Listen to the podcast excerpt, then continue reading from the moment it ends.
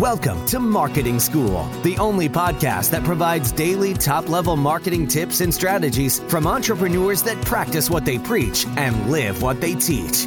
Let's start leveling up your marketing knowledge with your instructors, Neil Patel and Eric Siu. All right, marketing school listeners have a special message from our sponsor, DreamHost. If you want to rank higher on Google, you want to make sure your website loads super fast.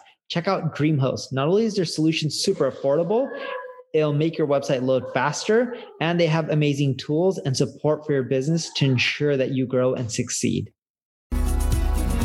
Welcome to another episode of Marketing School.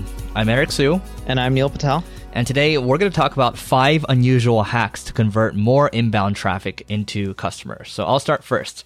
When we think about inbound traffic, obviously that's people coming to you. And in the context that I'm talking about right now, I'm going to talk about inbound traffic coming to my blog. So this is like SEO slash content marketing, basically organic search coming in. So one thing that you can do when you think about converting people coming to your site is you can use survey funnels. And this is a tactic that was or strategy popularized by a guy named Ryan Levesque from the Ask Method. He has a book called the Ask Method. That's A SK, not the ASS method. Um, so he also has a tool that you can use too. So the tool, what it does, it's called bucket.io.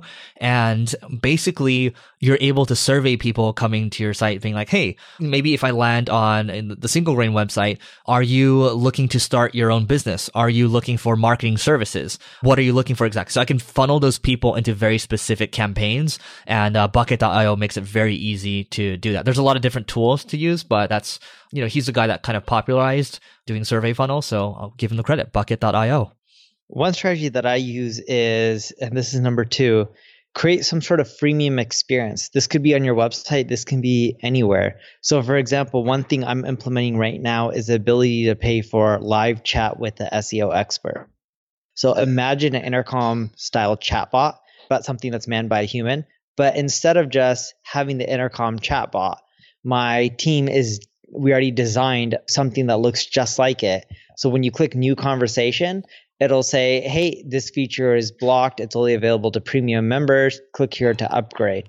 And then once they upgrade, then they'll be able to see a real chat where they can chat. But the point I'm trying to make is start including features and elements within your design and site and start blocking off certain ones. You can use these tactics like web apps do, but you can do it for any general site and generate more sales that way versus just driving people to a sales page all the time and selling them.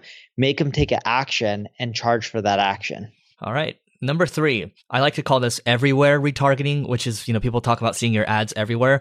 So here's the idea. Let's say somebody visits my page on, I don't know, SEO services or something like that. Now, instead of just retargeting them to try to get them to buy something immediately, what I might do is I might spend, you know, five or $10 a day and I might use like uh, Facebook ads, for example. I might use reach ads. I can even use Google display if I want to the whole idea here is I'm trying to reach a bunch of unique people that have visited one of my SEO services pages or maybe one of my SEO posts, and I'm giving them more content because I create content on different, maybe I have YouTube content on SEO that I can repurpose or other blog posts that we have. The whole idea is you're promoting the other stuff that you're putting out and you're trying to build even more of a relationship with these people. And you can have a certain part of your budget go towards retargeting to actually convert them into a lead of some sort. But you are, instead of getting them to just see one blog post and trying to take them to the next step, sometimes you want to have the, the everywhere effect and it's not that expensive to do it. That's the be- the most beautiful part about it. It's not super expensive. You can even spend a dollar a day if you want to do that. Number four, pic snippet. So what we do is you guys have all seen email. They say emails have shitty open rates and click rates. But what we've done to counteract that is we use pic snippet. We'll take an image of me holding up like a letter and it dynamically puts your name in it. Some people do it with them in front of a whiteboard and it automatically dynamically inserts your name into the whiteboard with a message. And it's really cool because then your emails are really personalized with the image that's more related to that person. And the conversion rates go through the roof when it comes to clicks and conversion from a visitor into a customer as well. You it for everything for them joining a webinar, for them checking out a product, a service. Try it out. All right. Number five, last but not least, I use a customer data platform. I talked about this in the, the last episode. I use hull.io. That's H U L L.io. Now, I want to be a little more specific here. So we use an account based marketing type of approach, meaning when, let's say, Coca Cola visits our website and two unique IP addresses, meaning two people basically from Coca Cola have visited our website, we, from Hull.io, we can see using because it integrates with a tool called Clearbit, which will uncover you know the the IP addresses visiting your site it'll use Clearbit first, and then what it will do is it'll look, it'll match the data to see if we have that information in our CRM. Like if those one of those people is in our CRM.